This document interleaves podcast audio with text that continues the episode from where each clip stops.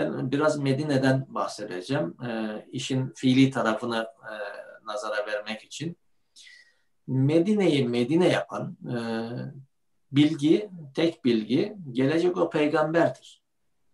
Yani farklı coğrafyalarda Peygamber Efendimizin e, e, özellikleri anlatılmış olmasaydı, peygamberler insanlara bu vazifeyi yerine getirirken kulaklarına fısıldamamış olsalardı, yahut da peygamberlerin eliyle insanlara takdim edilen o ilahi kitaplarda bunlar Efendimiz'den bahsedilmemiş olsaydı Medine'ye böylesine bir göç yaşanmazdı. Medine diye bir şehir olmazdı. Küçük bir köy olarak Yesrib.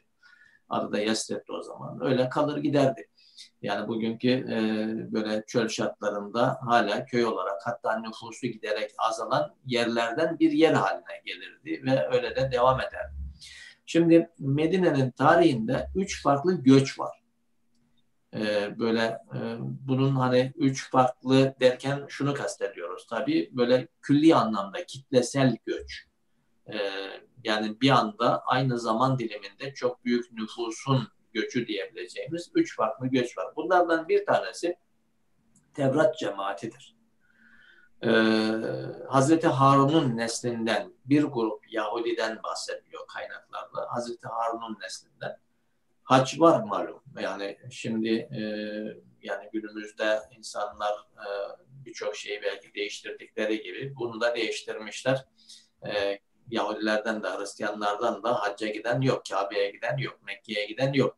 Ee, ama Efendimiz Aleyhisselatü Vesselam çok açık söylüyor ki Hz. Musa Aleyhisselam da Kabe'ye gelmiş, Hz. İsa Aleyhisselam da Kabe'ye gelmiş. Çünkü vazifeydi. Hz. İbrahim'in devamıydı işte. Hz. İbrahim'in aynı e, kaynağın farklı kolları.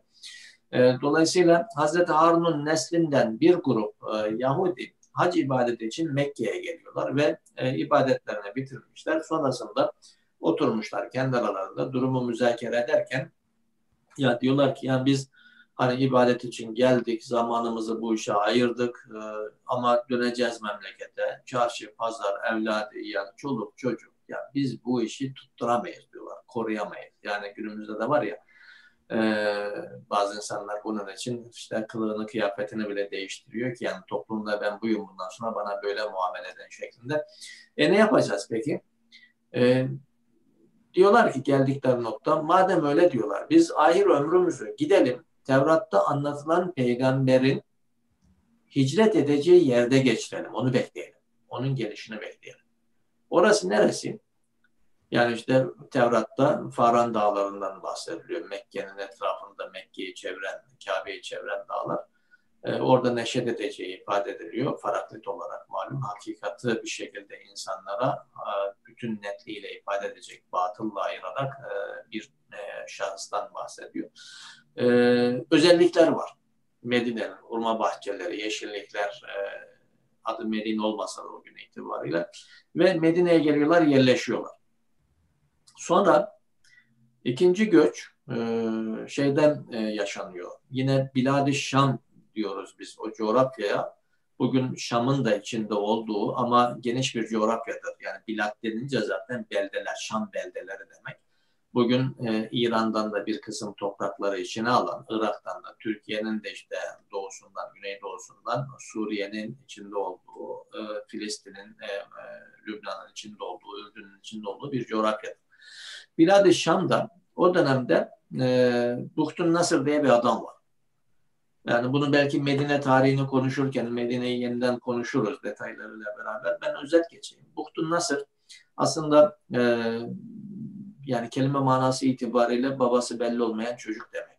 E, bu çocuklar genellikle e, hani günümüzde cami ablusu ya da sokakta e, terk edilmiş e, yetimhanelerde e, büyüyen çocuklar ya da işte e, itilen kakılan, şefkatten mahrum büyüyen çocuklar bunlar genellikle e, şeydir e, yani içinde yaşadıkları topluma karşı nefretle büyürler. Çünkü onlardan beklediği şefkati görememişlerdir.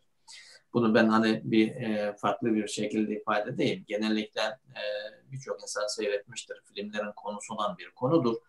E, özellikle böyle uluslararası değişik e, derin e, ilişkileri olan e, belli başlı örgütler e, yetimhanelerden eleman devşirirler.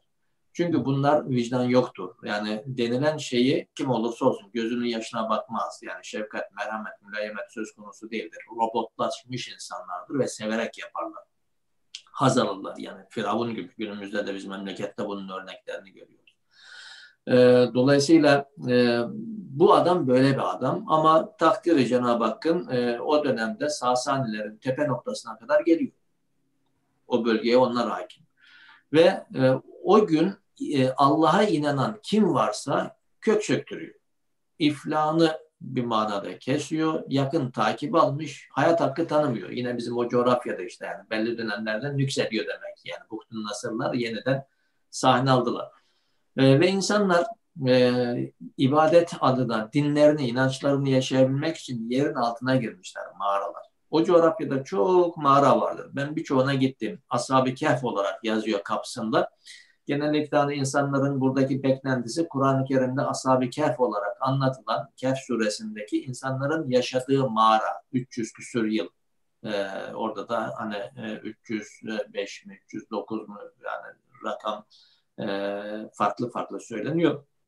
3 asırdan fazla e, Ashab-ı Kehf'in burada kaldığı şeklinde insanlarda bir şey var. Ama Kur'an-ı Kerim'in anlattığı e, şeyle baktığınız zaman e, özellikler çok tutmuyor birçoğunda. Çünkü orada belli bir açıdan bahsediyor. Güneş doğduğu zaman şöyleydi, batarken böyleydi diyerek.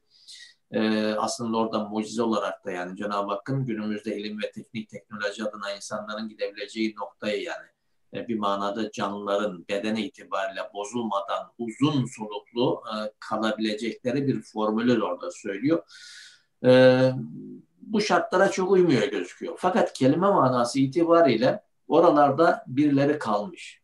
Yani bu Buhtun Nasr'ın e, zulmünden kaçan insanlar kalmış. Yani kelime manası doğru. Ashab-ı mağarada yaşayan insanlar veya yani burada birileri yaşadı manasında Dolayısıyla bu insanlar bir gün böyle e, bir araya gelmiş. Yani günümüzdeki gaybubet meselesi var ya. Bir araya gelmişler ve diyorlar ki ya bu hayat değil. Yani günümüzde de birçok insan bunu söyledi. Hayat değil. Yani e, yeryüzü buradan ibaret değil. Öbür tarafta insanlara Cenab-ı Hak niye yaşamadınız diye sorduğunda insanlar mazeret döktürecekler. Kur'an anlatıyor bunu bize. İşte başımızda böyle bir zalim vardı. Bize fırsat vermedi. imkan tanımadı. Ne bileyim peşimize işte hafiyeler taktı. Şöyle oldu böyle oldu. Cenab-ı Hak buna mukabil şöyle denileceğini söylüyor bize şimdiden. Elem tekun ardullahi ve esiaten fetuhecuru fiha. Allah'ın yaratmış olduğu yeryüzü olanca genişliğiyle önünüzde durmuyor muydu? Yani duruyordu. O zaman gitseydiniz ya. Yani orada yaşayamadınız başka yer. Şimdi bunlar da aynı noktaya geliyorlar. Diyorlar ki tamam yani burada böyle bir şey var. E, dünya buradan ibaret değil. Gidelim başka yerde yaşayalım. E nereye gidelim o zaman? Madem diyorlar gideceğiz. Tevrat'ta anlatılan peygamberin hicret edeceği yere gidelim. Orada onu bekleyelim. Neresi orası? Özellikleriyle beraber işte bakıyorlar. Yani e, hatta Şam ile Yemen arasında gidip geliyorlar ve e, Yesrib'de e, karar kılıyorlar Medine. İkinci göç de onlar.